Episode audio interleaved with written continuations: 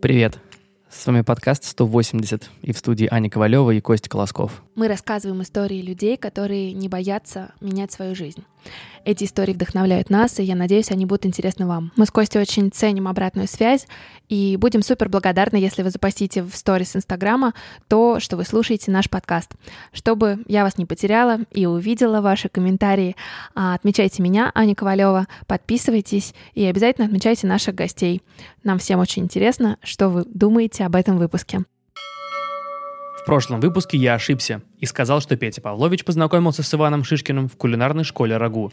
А это оказалось не так, и познакомились они уже позже, и со школой это никак не связано. Получив гневное сообщение от Ани, теперь я согласую с ней еще и подводки.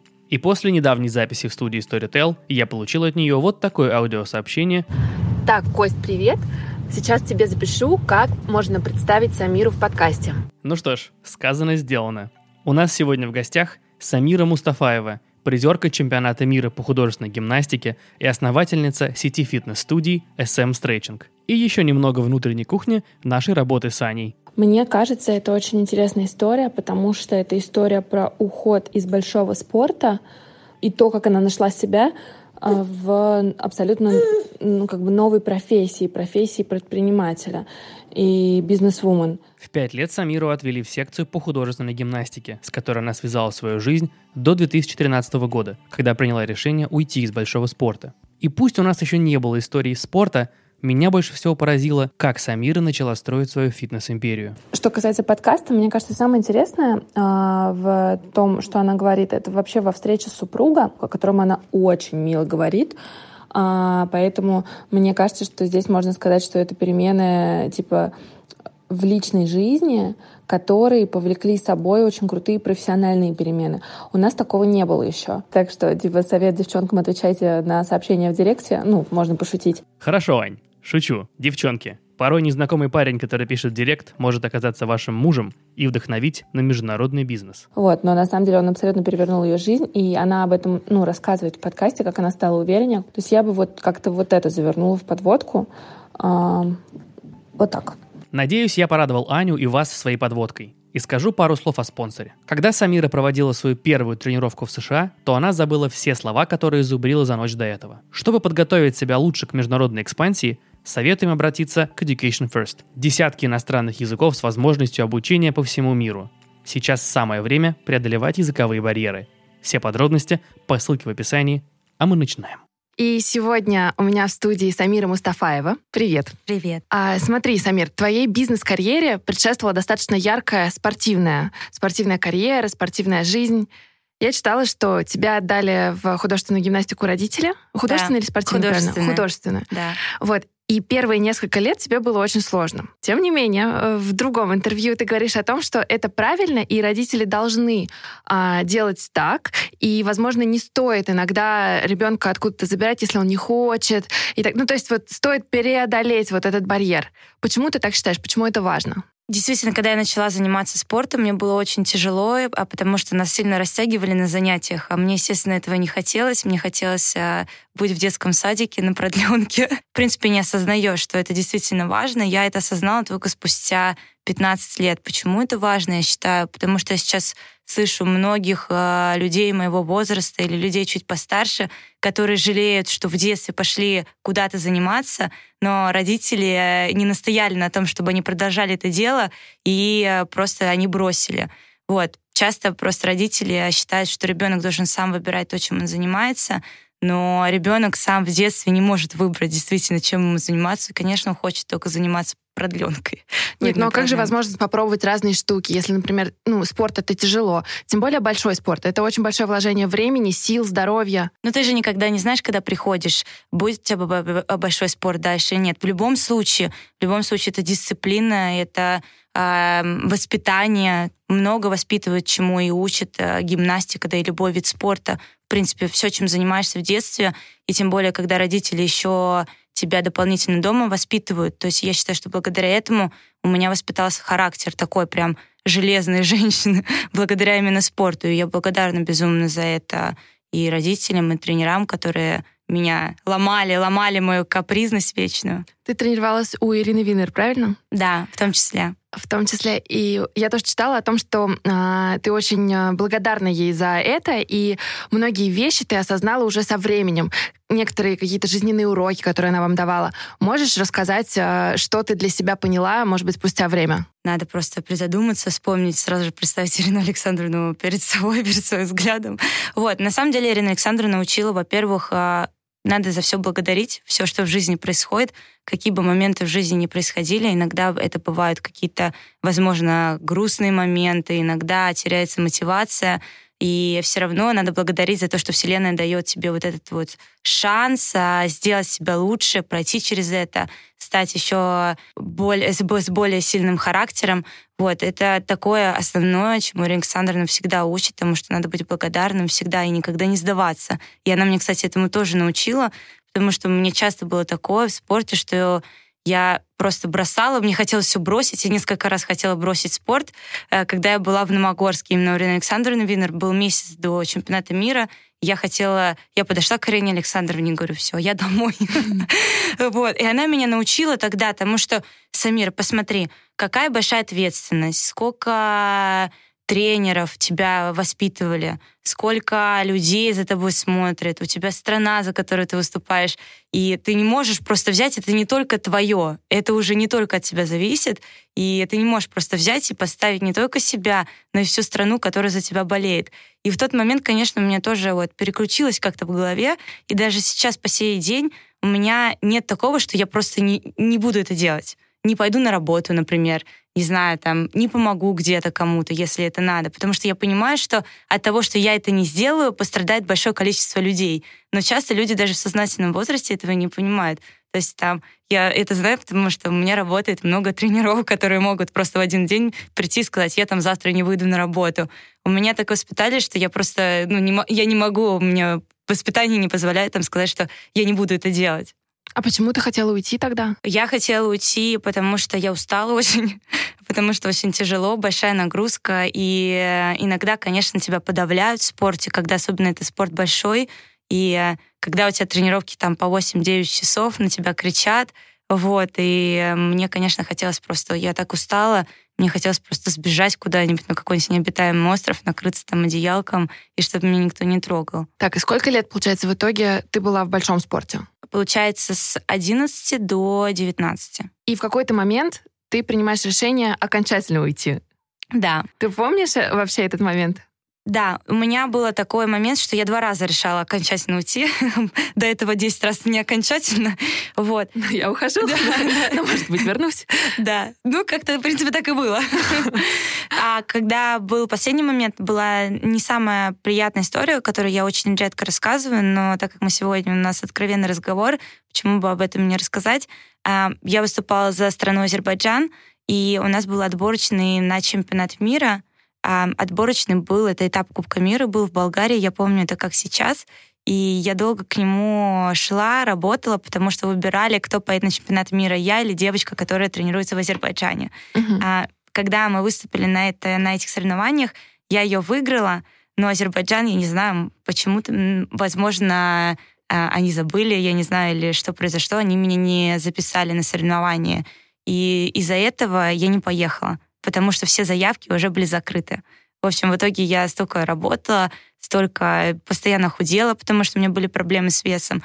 И когда я приехала обратно в Москву, меня Ирина Александровна позвала и извиняющая, извин, так извинилась и говорит, Самир, к сожалению, вот ситуация такая, мы ничего уже с этим сделать не можем, просто потому что уже все заявки закрыты давно. Я в тот же день звоню родителям, я говорю, я больше не могу, не хочу, все. И я беру билет вечером, прощаюсь со всеми и просто уезжаю. Я уезжаю домой, и мне на следующий день звонит Ирина Александровна. Естественно, она была разозлена, потому что она столько сил в меня вложила, и я взяла просто и уехала. А мне было настолько обидно, что так, э, ну, это несправедливо. То есть э, спорт не всегда справедливый, и меня вот эти все ситуации на самом деле немного ломали, но после этого я только становилась сильнее. И вот это была одна из этих ситуаций. Я просто... Это несправедливо, я, и я до сих пор так считаю, что та ситуация, она вот какая-то была неправильная. Я закончила со спортом и извинилась перед Александровной, и мама извинилась, и отец извинился.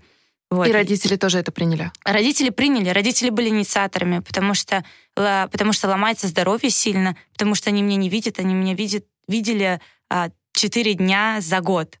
Я практически Ну да, но 8 жила. лет до этого они тебя убеждали, что нужно заниматься, даже несмотря на то, что ты не хотела в какой-то момент. Видимо, просто у них тоже пришла вот эта вот точка. Это просто такая ситуация была, после которой, наверное, сложно уже продолжать дальше заниматься, потому что она переломная. И я закончила со спортом, как я думала, а пошла учиться в институт, начала ходить на лекции. Подожди, а ты помнишь вот момент, когда ты э, прилетаешь, понимаешь, что все, я больше в это не вернусь. Это было чувство свободы или это чувство растерянности?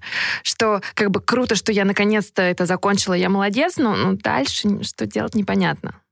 Да, я не понимала, э, я даже не знаю, это было чувство легкости или растерянности, наверное, все вместе, потому что я вернулась, и мне нечем заняться. Ну, то есть у меня ничего нет, чем мне Тем заниматься. Тем более спортсменки, которая всегда занята. Конечно. Тем более, что у меня вся, все друзья и все-все-все в Москве, а я сама из Санкт-Петербурга.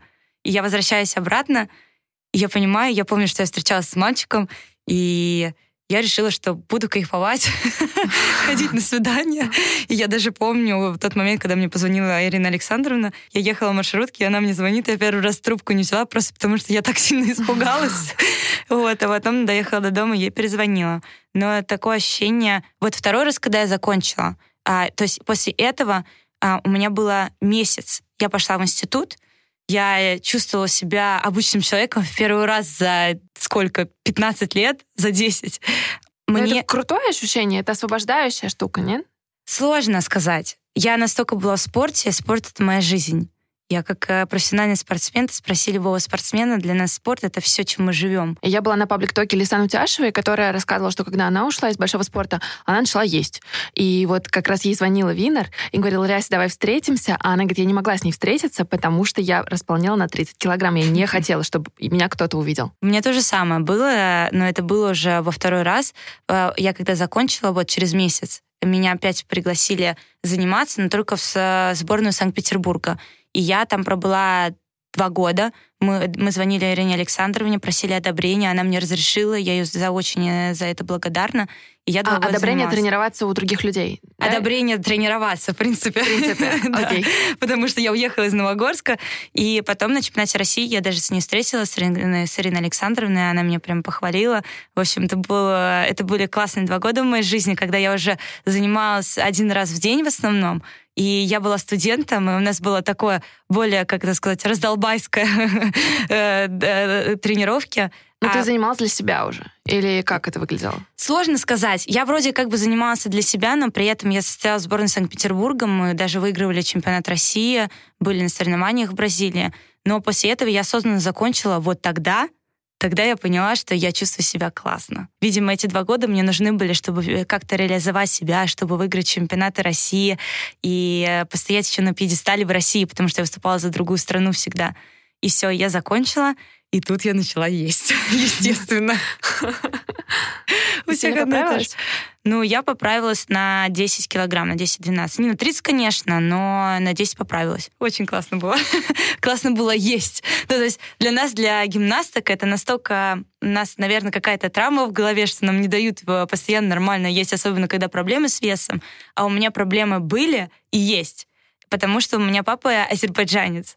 Вот. А у азербайджанцев у них во всех, в принципе, расположенность к полноте. И я начала есть бургеры в 4 часа утра, макафта, шавермы, в общем, все-все-все, что мне было нельзя. Сразу же все килограммы... Кость стала широкой?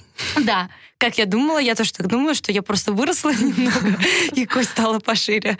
Но потом, а, через два года, я посмотрела на себя в зеркало, и думаю, господи, как я себя могла так запустить? То есть у меня там двойные подбородки, руки большие. Тогда Но ты я... тогда просто училась и уже не тренировалась? Да. Ага. Более того, я обратно уехала в Москву. А на кого ты училась? Я училась на тренера. Угу. Я училась на тренера, и меня позвали в Москву работать с тренером в детской школе. Я уехала работать в Москву и параллельно есть вкусно, жить с друзьями, тусоваться. Все то, что нельзя было раньше. А ты на тренера пошла, потому что это было логичное продолжение спортивной карьеры? Не было желания, может быть, вообще что-то новое попробовать? Честно сказать, когда я занималась спортом, я думала, что я вообще больше работать не буду после окончания спорта. Но пошла я, потому что, опять же, спорт — это моя жизнь. И я понимала, что мне хочется идти туда, где мне будет действительно интересно дальше развиваться. Но при этом я не, задад... не загадывала так далеко, и я не знала, что будет через пять лет, когда я закончу институт. И я вообще не хотела быть тренером по художественной гимнастике. А кем ты хотела быть? Никем. То есть вот такое просто вот... есть. Просто есть. То есть это настолько такое... Я сейчас, я, я сейчас и я пять лет назад — это абсолютно два разных человека, которые абсолютно по-разному, в принципе, смотрят на жизнь, на понятия жизненные, на развитие себя. И я хочу сказать, и даже тем, кто нас слушает, о том, что не переживайте, даже если вы сейчас э, чувствуете, что вам ничего не хочется, это должно пройти. Если вы будете встречаться с правильными людьми, если у вас будет правильная компания друзей, то этот переломный момент, он наступит, когда действительно ты захочешь дальше развиваться и жить. Жить. Жить э, жизнь, она не в том, чтобы жить прямо вот здесь и сейчас и ходить на тусовки, я не знаю, болтаться где-то, а жить она жизненном развитии. Но это понимаешь только со временем. А в какой момент у тебя случился этот переломный период? Он случился, когда я встретила мужа, в том числе. И вы познакомились в социальных сетях, насколько я знаю. Да. Можешь рассказать подробнее? Да, конечно. Я была в Санкт-Петербурге, лежала на диване. я же тогда еще ничего не делала. Вот, я... И особо ничего не хотела. Да, да, То есть, да. в принципе, все было нормально. Да, я училась в институте, заканчивала институт, и у меня было там, ну, у меня тогда была забита голова дипломом, потому что у меня была сессия и потом диплом. И мне написал мой муж в Инстаграме, вот, привет, как дела? Давай попьем кофе. То есть абсолютно... А вы не были знакомы, и это не был знакомый знакомых? Просто, просто парень просто из Инстаграма. Да. да. И у меня тогда было мало подписчиков, мне практически там, ну, писали какие-то парни в Инстаграме, понятно, они всем пишут. И мне кажется, это одни и те же парни еще все пишут. Да-да-да, точно. Самир не ответила. Ай, ладно. Другой напишу, у меня еще много там списочки. И он мне написал, мне было делать нечего, я была в Санкт-Петербурге, как бы удобное время, удобное место. И я зашла к нему на страницу и думаю, ну вроде ничего, но непонятно, нормально или непонятно. Просто у мальчиков всегда так. Они харизматичные, но по фотографиям не поймешь. Думаю, ну ладно, отвечу. И мы начали переписываться. Я была еще в Питере две недели. И мы все это время переписывались, начали друг другу гладь, слать голосовые сообщения. И так вот начали общаться. Я приехала в Москву, и вот мы с ним поужинали. Угу. И сразу все завертелось? Завертелось, ну, можно сказать, сразу, да. Эм, да, наверное, сразу. Сложно даже ответить. Первое время, понятно, как у всех, не, все непонятно да, то ли вместе, то ли не вместе, но он меня уже с первого там дня начал учить чему-то, тому, чего меня не могли научить в Новогорске. Потому что в Новогорске учат дисциплине. Именно учат закалке характера, тому, что нельзя сдаваться, тому, что надо всегда идти вперед. А он меня научил другим вещам, наверное, больше каким-то... Эм, я приведу пример, как правильно есть рыбу и мясо, что нельзя заливать кетчупом. Я в Новогорске, у нас там шведский стол, я помню, я брала курицу, кетчуп сверху, майонез, кетчунез, чтобы все. И, э, и когда мы вместе первый раз ели, он приготовил рыбу, лосось, я беру кетчуп, свежий лосось, представь, на гриле, я беру кетчуп и заливаю. И у него глаза на мокром месте. Он, нет, только нет, нельзя есть рыбу свежую с э, соусом, еще и с таким соусом. А мне, ну, я просто об этом даже раньше не думала, что можно попробовать это есть без соуса, в принципе. Потом он меня учил, как гладить рубашки. Я никогда в жизни не гладила. Ну, то есть он меня учил таким вещам. готовил сразу жену такую да, образцовую. Да, да. Потом он меня там учил тому, что а, ты думай, чем дальше будешь заниматься. Вот посмотри, может, ты тренером хочешь быть, а может быть, тебе там вот как раз-таки он мне про стретчинг начал говорить, а может быть, тебе стретчингом начать заниматься, а может, тебе Инстаграм начать развивать свой. А я до этого даже не думала об этом. То есть он мне сбрасывал разные варианты, что, чем я могу дальше заниматься. А все вот эти вещи, которым он тебя учил, ты это открыто принимала и была готова учиться, слушать его. Просто очень часто люди, наоборот, начинают немного негативно реагировать, когда их пытаются, знаешь, переучить и навязать да. им свое мнение, и сказать, слушай, а тебе может быть туда? И ты сразу начинаешь, нет, мне ни в коем случае не туда. Ну, я же человек, конечно, мне это было. И когда он мне там говорил, что я пыталась один раз рубашку погладить, я ее так погладила, что потом пришлось еще 10 раз переглаживать, переглаживать моему мужу. И когда он мне там говорит, вот ты неправильно это сделала, конечно, мне как спортсмена, когда мне говорят, что я что-то не так делаю, у меня сразу же это прям Это удар по вспыхивает. да, да, да, да. да. И у меня, конечно, каждый раз это было. Каждый раз я очень э, так двойственно воспринимала информацию, но воспринимала. Но я все равно все в голове переосмысливаю, и если он прав, то я, конечно, это исправлю. И я так понимаю, что идея Сэм Стретчинг — это его идея изначально. Как сказать, я сама об этом думала до этого, где-то за год до, до того, как я начала, но у меня не получилось. Я там собрала два человека, но у меня тогда и не было подписчиков. Его изначальная идея была, чтобы я развивала свой Инстаграм. Личный бренд. Да, я начала это делать. Потом он говорит, смотри, вот девчонки там растяжкой занимаются, может быть, тебе попробовать. И я работала параллельно на другой работе, старшим тренером, а, детей тренировала. Но у меня было там такое тяжеловатое начальство. Я думаю, что многие с этим сталкиваются, когда начальство, возможно, в чем-то придирается, где-то неправильно говорит. Но вот у меня именно такое начальство было. Мне было очень тяжело, я постоянно была в слезах. Еще, когда работаешь тренером, например, по художественной гимнастике, то там нету выходных. То есть они бывают, но когда у детей соревнования, ты на работе там с 7 утра до 10 вечера. И это, конечно, все тоже сказывалось. И муж видел, как я из-за этого там переживаю. И он говорит, ну попробуй, попробуй. И у меня тогда уже потихонечку начал развиваться Инстаграм. Там было 10 тысяч подписчиков, по-моему. И я начала пытаться открыть группу. Все, я потихонечку начала там писать информацию, продумывать программы, тренировки, плейлист. Дома тренировалась по сто раз, как я буду говорить, потому что я никогда со взрослыми не занималась. И эм, у меня я нашла зал, где почасовая аренда, начала там вести тренировки. И сразу пошло? Ну, сложно сказать, что сразу пошло. Конечно, нет.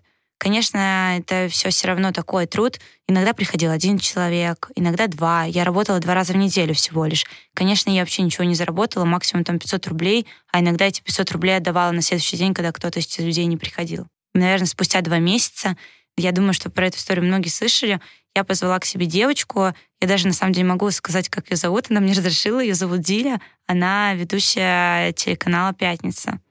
И она пришла... Которая ест и ведет э, шоу, да? По-моему, в Италию она ездит. По крайней мере, я смотрела один выпуск этой Да. программы, и она что-то ест там. Да. Оно. Да, и я ее позвала... Красивая девочка. Очень, и она очень хорошая. Но когда я ее позвала, я так не посчитала после того, как она со мной выступила. Я ее позвала в эту студию, а там как 20 залов, это полуподземное помещение, и там это, ну, представь себе, почасовая аренда, и там не особо убираются, и там в раздевалке переодевается как минимум там 100 человек одновременно. Она туда зашла, и я смотрю, она на тренировку не пришла. После тренировки смотрю сообщение, она мне пишет, Самир, сорян, не могу, не мое. Давай, как только найдешь нормальную студию, ты мне напиши. Я думаю, вот как так можно? Я позвала человека, ждала его, а она взяла и просто развернулась. И потом после этого это был переломный момент. Вот так кажется, да, как какое-то одно обстоятельство может поменять все. Я подошла к мужу, я говорю, я так больше не могу, мне нужно помещение нормальное. Я не могу людей туда приводить, мне стыдно. Вон сегодня девочка ушла у меня с тренировки, даже не зашла на нее. А Как муж я- тогда чем-то другим занимался, да? Муж искал помещение под ресторан. Ага. Он хотел ресторан открыть. И он такой... А у него были настолько... Были забиты мысли своим, что он не хотел, конечно же, там особо в мое вникать, а я еще тут хочу вдруг э, какое-то помещение. Он понимает, что помещением придется заниматься ему, там, э, ремонтом и всем остальным, потому что, ну, я и ремонт. Он, вспомина- он, наверное, в то время вспоминал, как я глажу рубашки. Точно, Я думаю, не абсолютно. вариант. Он говорит, окей, давай, если ты найдешь, то мы пойдем посмотрим. Если подойдет, то будем решать, что дальше делать. И как он потом там мне признался, он не ожидал, что я реально найду. И более того, я еще и деньги нашла. То есть я все нашла. Где ты нашла деньги? Я заняла у друзей. Первый там капитал, но он был небольшой. То есть у тебя появилось четкое очерченное желание, что ты хочешь уже свое помещение, свою студию, Да, да, и это как-то постепенно оно приходило, получается. да. Мгм. Я нашла помещение, оно было на Кузнецком мосту. Вот я туда прям взяла за руку, провела мужа. Мы и туда Дилю. сошли.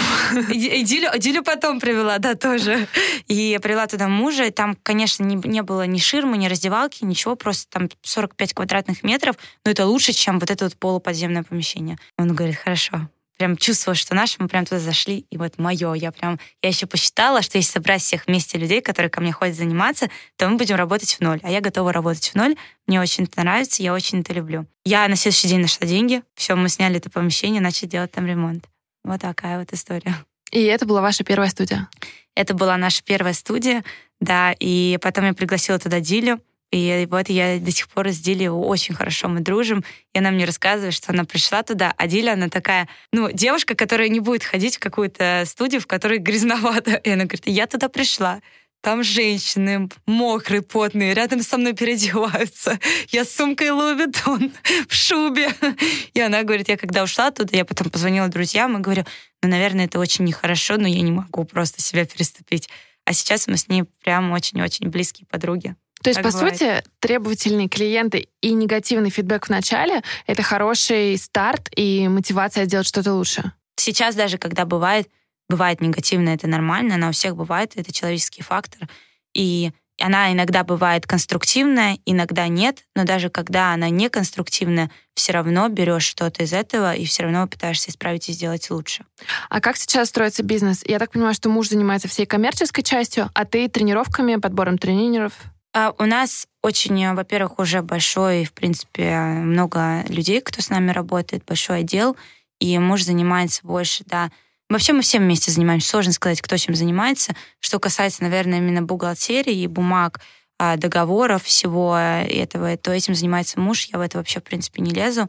Но что касается дальнейшего там развития, что касается даже СММ-отдела, что касается, ну, набор тренеров, да, это за мной, обучение за мной. В принципе, он не переживает за то, что классное качество тренировок в студиях, потому что это полностью ответственность на мне. А я так понимаю, ресторан он так и не открыл. Да. Потому что мы начали открывать вторую, третью студию, и все, и он переключился. А он в какой-то момент тоже почувствовал в этом потенциал или как? Это было так, что он искал долго помещение под ресторан, и очень сложно было найти, во-первых, потому что у него не было никаких ресторанов до этого. Вот, и А почему он тогда вообще хотел ресторан открыть? очень хотел. Он давно в ресторанном бизнесе, он э, много где менеджером работал, много ресторанов разных известных запускал. И ну, то есть это его какое-то прошлое, да, рабочее? Да, Мгм. он более того там работал в Нью-Йорке поваром, так что у него такой свой бэкграунд есть, который ему хотелось реализовать. И очень много помещений срывалось, и в какой-то момент мы уже открыли вторую студию, но он еще занимался вот этим параллельно. Я очень много всего тащила на себе. И он мне сказал, что если это помещение сорвется, то я переключаюсь в SM-стрейчинг. Оно сорвалось, Вот так и он вот. переключился, да. Не жалеет? Нет, нисколько, ни дня. Но он, конечно, в шоке. Он никогда не думал, что будет заниматься гимнастикой, грубо говоря, спортом. Ну, вот так вот. А сколько у вас сейчас студий? И я так понимаю, что недавно вы открылись в Штатах. Да, у нас на данный момент а, пять студий в Москве и одна в Лос-Анджелесе. И я вчера прочитала в интервью, что вы не хотите фокусироваться на открытии большего количества студий в Москве, а хотите как раз э, идти на Запад. Честно сказать, да, мы открыли какое-то количество студий. На данный момент у нас нету никакой спешки, мы не хотим открывать миллион студий э, в каждом, э, в каждом районе. У нас сейчас есть перспектива там на будущее, вот, э, и мы собираемся открывать студию еще в Америке и в Нью-Йорке, и в других э, странах. Так что посмотрим, дай бог, чтобы все получилось. А почему, почему э, стоит задача, и это, это просто желание сделать международный бизнес? Потому что это намного масштабнее, чем в России. В России не настолько много городов-миллионников. И э, в Америке, ну, будем честны, там зарождается вся фитнес-индустрия. Если ты, э, в принципе, смог поставить себя на ноги в Америке, то ты сможешь себя поставить в любой другой стране. Нет, это абсолютно так. Просто мне казалось, что в том же Нью-Йорке очень высокая конкуренция, и там бары, студий очень много. У нас стрейчинг, поэтому стрейчинга там вообще нету. А есть к этому интерес сейчас? В Америке? Да. Он только начался. Сложно быть новаторами и привозить какие-то тренды, потому что это всегда огромный труд. Люди не знают, что это такое. Если, например, в Америке бары, то это прям тренд, Да, очень много моно-студий. да, то стрейчинг для людей — это немного другое. У них очень популярен стрейчинг, стретчинг, который ты, когда лежишь там на, на кресле, тебя растягивают, это как э, физиотерапия считается больше. А такого стретчинга нет, и сложно людям донести, что, ребят, вы не будете лежать тут, вы будете потеть, и вы будете заниматься воркаутом. Но... А почему так получилось? Почему стретчинг не развит в Америке? Я думаю, потому что художественная гимнастика самая лучшая в России. В Америке не так много гимнасток, сейчас этого становится больше, но гимнастика не так популярна. Я думаю, что в этом причина, первая основная. А есть отличия а, с точки зрения техники и тренировок и вообще фитнес-индустрии в Штатах и в России? Да. Я была очень сильно удивлена, когда я это поняла. В России люди не любят много людей в группе, и люди любят индивидуальный подход. И у нас в России на каждом упражнении мы подходим к каждому человеку обязательно. И у нас максимум 10 человек в группе. Угу. А в Америке люди любят, когда bunch of people, когда просто, не знаю, друг на друге лежишь, тебе там сложно, ты задеваешь друг друга руками, но они от этого кайфуют, им нравится вот эта атмосфера. Движухи и, людей, да. да. И они не любят, когда к ним подходят постоянно им нравится их личное пространство. Это удивительно просто, насколько разный менталитет. Было непривычно вначале, когда, наверное, ты, учитывая свой предыдущий опыт, когда начинала там, ты тоже, наверное, подходила к людям. Просто интересно, как они реагировали. Они испуганы. Честно, мы недавно это поменяли. Мы буквально вот два месяца назад поменяли как раз-таки э, всю структуру тренировок, потому что люди, во-первых, им очень сложно, что удивительно для американцев, которые каждый день занимаются спортом. Но они другим спортом занимаются. Да. Я вот тебе могу честно сказать, я человек, который не сидит на шпагате, я бегаю, я занимаюсь, ну, очень много чем, но я не могу, то есть я не очень гибкий человек, и я очень понимаю американцев, потому что это сложно. Очень там а, много было отзывов, что очень тяжело, и когда я к людям подходила, у них прям глаза по пять копеек были, они испуганные, и мы поэтому поменяли. Поэтому я сейчас подхожу к людям, мы подходим, тренеры, но не на каждом упражнении, и у нас теперь больше человек в группе. Я когда сюда прихожу на тренировку, я такая думаю, хм, можно было бы еще пять ковриков добавить, а потом вспоминаю, что я не в Америке, так нельзя. А вы сейчас живете между да. Москвой и Лос-Анджелесом? Угу. Сложно? Первое время было очень сложно, меня дико ломало. Меня дико ломало, потому что для меня очень важны мои друзья. И я, в принципе, человек, который очень любит общаться по жизни. Я не могу сидеть одна дома. И я, когда туда приехала, у меня никого нету, и я не знаю английский язык. И эти два фактора, они меня просто убивали. Я помню свою первую тренировку, которую я провела на английском. Я забыла все слова, я их, конечно, выучила, именно которые касаются спорта, хотя бы, чтобы начать это делать. И у меня была американка-модель, я с ней провела тренировку, но я забыла все, практически, как говорится я тянула слова, забывала, у меня еще такой дикий акцент был. Он и сейчас есть, но я имею в виду, что сейчас он стал намного мягче, потому что я над этим работаю.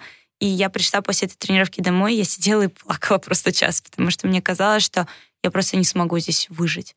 А, я не знаю, разные две вещи и разные две картинки, когда ты приезжаешь отдыхать в Америку, и когда ты понимаешь, что тебе надо тут жить, находить людей, строить бизнес — находить места, в которые ты будешь ходить, это уже совершенно другая история. И такому я, наверное, прожила вот до лета. До лета у меня было такое состояние нервозное, прям нервозное. И понятно, я никому не хотела это показывать, потому что людям не интересно, что у тебя там происходит, но чувствовала я себя плохо именно потому, что я еще не могла найти друзей. У американцев у них другой менталитет, очень другой. То есть они более поверхностные.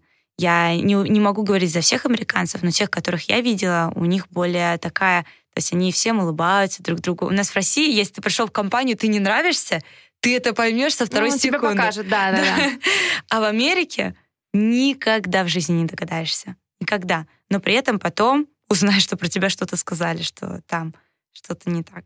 А ты обидчивый человек? Вот на такое, например? Я не обидчивый. Нет, не обидчивый. Ну, я запоминаю все. Это круто, да, да. Я не обидчивая, но я все помню. Всех и каждого. Да, я все помню, но я не обидчивая. Нет, на самом деле я очень э, хорошо и быстро прощаю людей. Мне в этом повезло, что я не обижаюсь. Я так понимаю, что над языком ты сейчас работаешь. Да. Вот. И это один из приоритетов. Да, и он стал намного лучше, и благодаря этому я начала себя комфортнее чувствовать, потому что я начала разговаривать с людьми. А муж? Говорит? А муж говорит. Муж говорит, лучше меня немножко, уже немножко лучше. Вот, я его догнала, потому что он жил в Нью-Йорке, он путешествовал по work and travel, и вот он жил в Нью-Йорке и в Лос-Анджелесе несколько раз, поэтому у него с этим все лучше было. А каково это и жить и работать вместе над одним таким детищем? Конечно, как и все скажут, что бывают разные моменты, потому что бизнес переходит в отношения. Это нормально, просто с этим надо как-то пытаться это избегать, э, устраивать какие-то разгрузочные дни от э, разговоров о бизнесе. Конечно, это сложно сделать, особенно когда бизнес только начинает развиваться, но мы стараемся. Ну вот, психологи советуют разделять роли. Здесь я бизнес-вумен, здесь я домохозяйка. Ну это э, психологи, конечно, советуют, но это сложно. Но сама понимаешь, когда ты э, бизнес-вумен, а потом приходишь домой, через три минуты должна быть домохозяйка, come on, ну как? Не, по мне это нереально. Но по мне очень тяжело и находиться с человеком постоянно. Мне, наоборот, очень нравится, что, допустим, у меня с моим мужем у нас разные э, сферы творчества, и, в общем, ну, как бы мы обсуждаем работу, но в другом контексте. Из разряда «как у тебя дела?». Когда ты да. в этом варишься, иногда кажется, что немного много. Нет такой, как бы... Бывает, конечно, бывает. Но, опять же, пытаешься с этим как-то бороться. Везде есть свои плюсы и минусы, что же говорить. И, например, мы сейчас, э, мы когда в Америке, мы много очень видимся. Когда мы в России, то я больше занимаюсь по студиям, езжу, мы практически не видимся, на самом деле, в России только по вечерам, и можем друг другу что-то рассказать. Но, опять же, про общую работу. А вот а, касательно менталитета в Америке и в России, есть ли разница с точки зрения того, а, не только там можно ли подходить к людям и так далее, а как проходят занятия и как ведут себя тренеры? Там, э, там классно в этом плане. Просто мне кажется, может быть, я не права, но там, э, скажем так, э, тренировка — это больше... Перформанс. Да, это перформанс. Это как такой театр немного.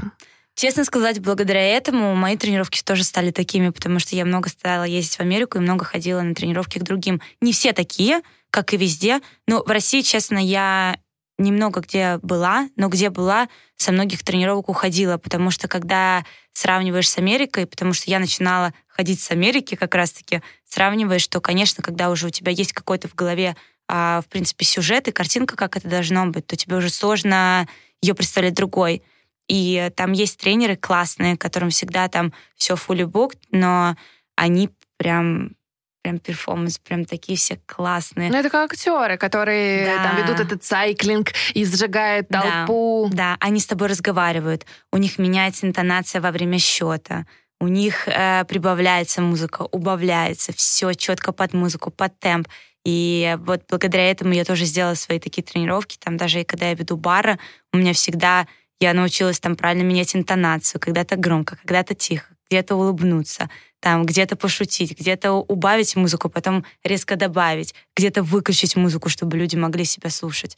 В общем, это здорово, но к этому тоже приходишь со временем. А вот эти штуки, их можно привносить как бы из одной страны в другую? Или все-таки есть страновая специфика, что тут мы делаем так, а в России мы ведем себя иначе? Нет, это можно привозить, и мы это делаем, мы стараемся. Просто не у всех людей это, в принципе, получается, так mm-hmm. скажем. Это зависит от твоего персоналити, насколько ты можешь, в принципе, раскрываться и не стесняться, потому что тут надо практически вообще выйти из зоны комфорта и стать кем-то другим, не тем, кем ты являешься, в принципе, по жизни. Ну, тренеры же это по большей степени бывшие спортсмены, Все. и это люди, которые выступали. Но это другое. это другое? Это другое. Когда ты выступаешь, у тебя есть артистизм, но он а, молчаливый. Ты никогда не разговариваешь. А когда ты открываешь рот, и тебе надо говорить, то у тебя абсолютно меняется все. То есть, когда я начала тренировать, я первое время считала, ну, я тоже была такая вся немножко зажатая. Во-первых, стесняешься. Во-вторых, стесняешься там то, что взрослые люди, как они подумают, а как они там посмеются ли они над твоей шуткой. А потом уже просто забиваешь и понимаешь, что я буду таким, какой я вот есть, я постараюсь там максимально э, выдавать свой перформанс, и те люди, которым действительно будет это заходить, они со мной останутся. Но невозможно всем, всем прям абсолютно нравится. Вот, кстати, интересно, если у вас э, есть какой-то негативный фидбэк, вы в первую очередь пытаетесь сразу что-то улучшить, или вы оцениваете из разряда «это человек настроение свое на нас вылил»? Меня этому Ксюша научила Шипилова, моя подруга. Я не знаю, знаете, у нее салон Keep Looking. Вот, она... Салоны знаю, Ксюшу не знаю. Да, а, она моя подруга, вот, очень близко. И она меня именно научила тому, что когда клиент говорит какую-то обратную связь, мы говорим гостям, никогда не говорим клиенту, то нельзя сразу же бросаться и извиняться перед ним. Иногда гость не прав. То есть у нас э, политика студии, что гость не всегда прав. Бывает такое, когда действительно гость не прав, и это надо выяснять. И если гость не прав, то иногда стоит ему об этом сказать. Не надо всегда теперь говорить, вы не правы, вы там такой-сякой, но иногда это действительно стоит. Потому что очень часто люди начинают пользоваться добротой студии, и они уже готовы каждый раз писать какую-то негативную связь, только чтобы получить какой-то за это там эм, бонус. Бонус.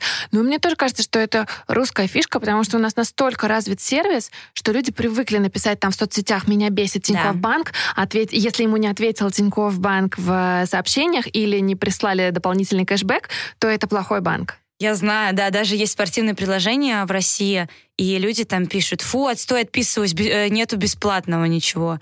Ну, come on, ребята, люди там снимают эти тренировки, не знаю, там, или что угодно, вкладывают кучу денег, а вы хотите, чтобы все бесплатно было. Есть такая история. И мне, когда пишут негативную связь, слава богу, это бывает очень редко, но когда бывает, первое, первым делом просматриваются все камеры, мы все просматриваем, смотрим, когда был гость, что именно произошло. И после этого я делаю какой-то свой, в принципе, вердикт. И иногда даже я сама звоню людям. А что касается личного Инстаграма, у тебя же целая армия твоих подписчиков, и я уверена, что есть фанаты, но среди фанатов всегда найдется тот, кто э, следит за всем, но как бы высказывает свое мнение, которое часто отличается. Как ты относишься к хейту? Раньше мне было очень тяжело. Я прям каждый раз, для меня каждый комментарий был прям укол в сердце. Но потом я поняла, что к этому намного проще надо относиться. Иногда бывает, бывает, когда люди пишут какую-то личную вещь, э, э, что-то задевает. Такое тоже бывает. Но я стараюсь тоже на это не обращать внимания. Я не удаляю негативные комментарии, например. Я раньше удаляла все, все, потому что мне было неприятно, а сейчас во-первых, э, спасибо им большое за это. Они повышают мне, в принципе, аудиторию, вовлеченность аудитории, потому что моя армия начинает писать кучу комментариев в ответ тем, кто это пишет. Вот. Так что нормально. Это абсолютно нормально. И ты не можешь всем нравиться. Кому ты нравишься, кому-то не нравишься. Хочу тебя еще про тусовку спортсменов поспрашивать. Я неплохо знаю журналистскую тусовку, актерскую тусовку. И в целом все друг друга не очень любят. Uh-huh. То есть, скажем так, а, все друг другу в принципе улыбаются, uh-huh. все друг другу в целом рады, как и в Штатах. А, но есть какое-то такое, знаешь, вот, ну, так, такая рабочая зависть, да, когда у кого-то идут дела лучше, скажем так, это не искренняя дружба и не совсем искренняя радость, если вдруг кому-то дали роль твоей мечты. Вот в спорте как складываются взаимоотношения, и, насколько я понимаю, ты сейчас не в большом спорте, но очень много работаешь с бывшими спортсменами. Угу. Тут такая, конечно, даже мне стоило задуматься, потому что, в принципе, есть еще и студии другие. Это тоже к этому относится как раз-таки к тому, что ты сказала, к журналистам больше. А бывшие спортсмены у меня я как-то после того, как закончила спор, э, со спортом, вот те гимнастки, именно с которыми я общалась, у нас оборвалась связь. А с другими, которые к нам приходят, они у нас работают. Так что у нас все классно, мы классно общаемся. Что касается других студий, Честно, а, мы сами по себе такой, такие, наверное, основатели, фаундеры своего дела, что мы очень любим общаться с другими, мы очень любим а, развиваться, очень любим а, вообще, в принципе, слышать что-то новое. И два года назад, когда мы открылись, нас сразу же, конечно же, заблокировало несколько студий там растяжки, которые на тот момент э, уже были на рынке. И э, для нас это было так странно. Мы думаем, ну странно, мы бы, а мы бы поколлаборировали, там вместе что-то сделали. Но после того, как мы вернулись в Америку, это было из Америки, вот где-то год назад, полгода назад, у меня прям конкретно поменялось мышление. Я там, потому что я в Америке познакомилась со многими основателями студий, с которыми я хорошо общаюсь.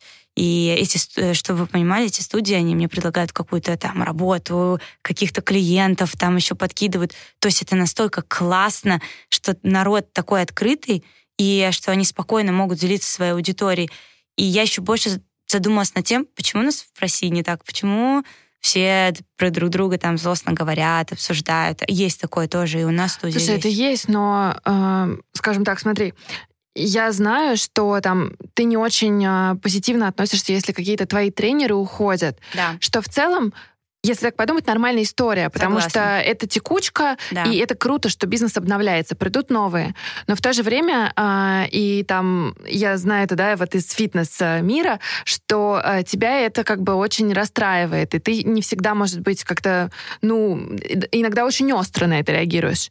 Но ты говоришь в то же время, вот, в Америке все дружат, но ведь сама здесь... Это немножко другое. Знаешь, чем это отличается? Я тебе скажу. Тем, что, например, вот я сейчас могу открыть э, мои подписки, и у меня там много основателей бизнесов, фитнес-студий, которые находятся в Москве. Мы все классно с друг другом общаемся. Но другое дело, когда человек пришел к тебе, он у тебя всему обучился, и он тебе врет о том, что он будет делать дальше. То есть эти острые мои... Да, это было... Вот у меня было два таких случая. Три, извините. Три. Ну, не так много, на самом деле, за два с половиной года.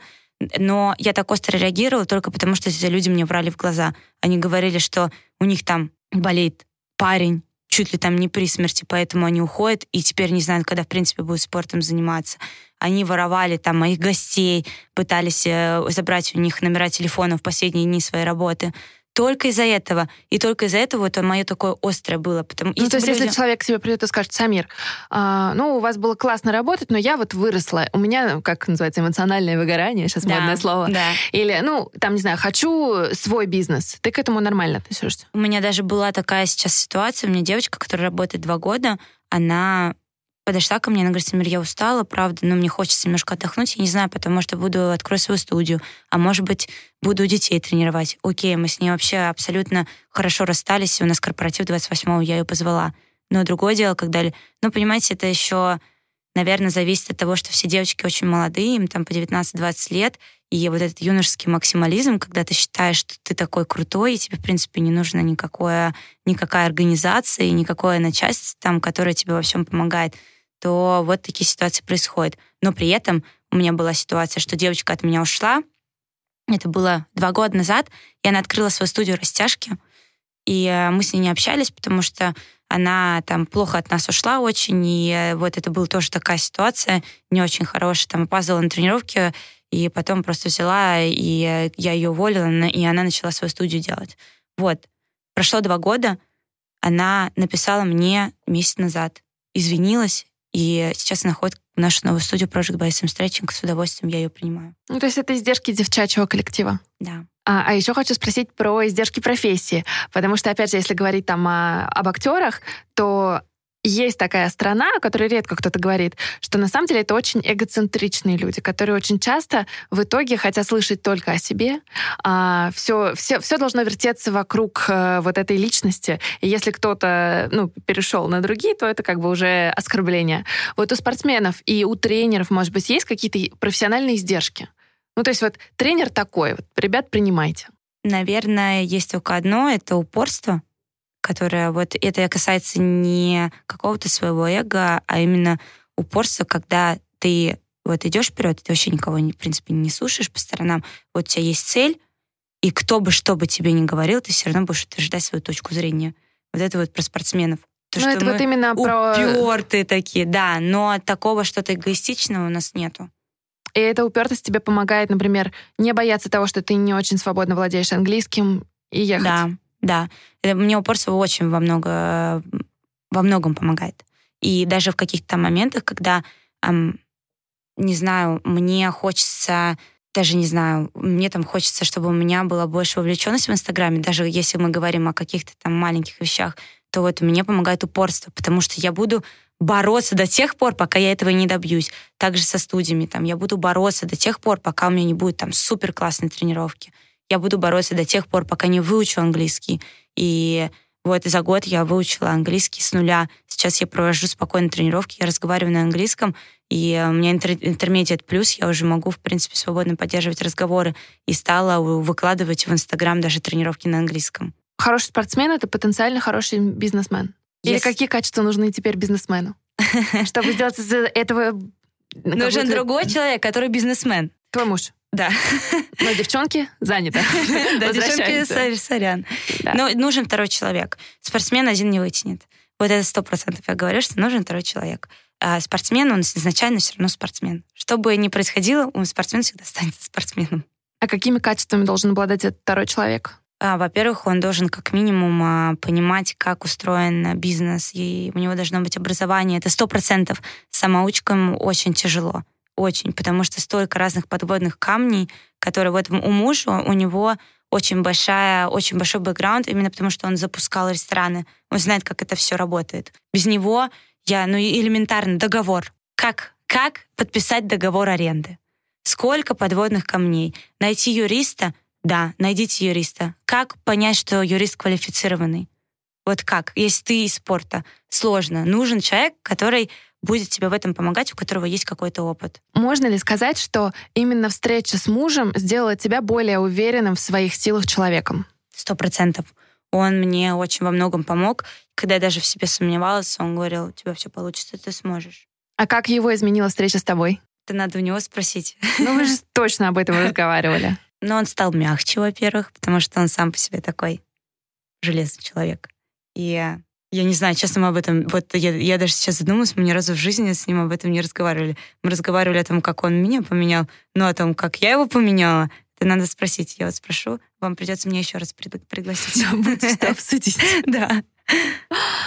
Ну, круто. А, таким образом, я думаю, что мы подходим к финальному вопросу. А, смотри, Самир, наш подкаст слушают многие люди, которые мечтают изменить свою жизнь. У нас вообще подкаст о переменах. Как мы выяснили сегодня, а, переменный момент в твоей жизни случился, когда ты ответила на сообщение из директа Инстаграма. А что помимо этого совета ты можешь а, рассказать нашим слушателям и какой совет, может быть, дать людям, которые сомневаются сейчас в себе, но очень хотят что-то поменять? Может быть, начать свое дело, может быть, сменить профессию? Ну, честно сказать, я, наверное, первое, с чего я начну, я буду давать те советы, которые на моем опыте проверены. То, что лучше всего заниматься тем, чем вы занимаетесь с детства, или то, чем бы вам очень хотелось заниматься.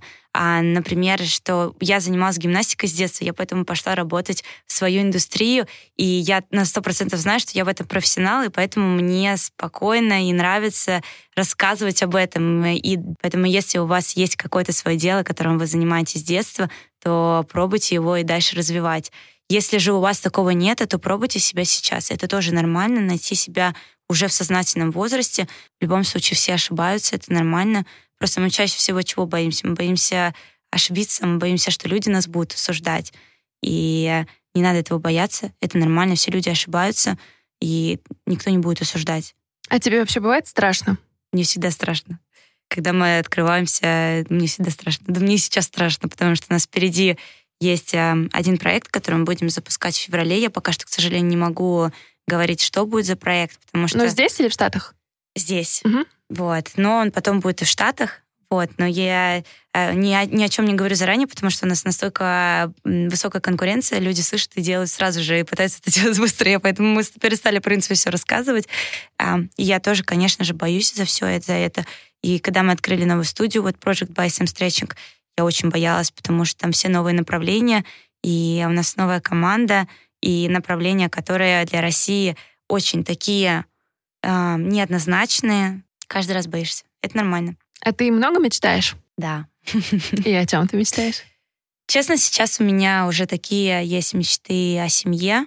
Вот. Эм, так что я сейчас думаю о будущем, что дальше будет, как мы будем развивать дальше наши отношения. Конечно, всегда я мечтаю о развитии бизнеса, но просто а, параллельно с этим я еще и, конечно, девушка, так что, девушки, не забывайте про себя. И даже если вы занимаетесь каким-то бизнесом, всегда должно быть время на себя, чтобы ему уделить себе, и чтобы а, помнить о том, что вы не только там бизнес-вумен, но вы еще и девушка, которая должна продолжать свое потомство. Так что у меня сейчас э, мечты конечно, развивать бизнес в Америке, но если более близко, то, конечно, о детях уже сейчас я задумываюсь. Ну, круто. Спасибо большое, было Спасибо. очень интересно. Спасибо большое. Спасибо, что послушали этот выпуск. Мы с Костей очень ценим обратную связь и будем супер благодарны, если вы запостите в сторис Инстаграма то, что вы слушаете наш подкаст. Чтобы я вас не потеряла и увидела ваши комментарии, а, отмечайте меня, Аня Ковалева, подписывайтесь и обязательно отмечайте наших гостей. Нам всем очень интересно, что вы думаете об этом выпуске. А еще у нас есть телеграм-канал и корпоративная почта, которые тоже можно найти в описании к этому подкасту. Пишите нам, мы всегда на связи. Спасибо. Производство Brainstorm FM.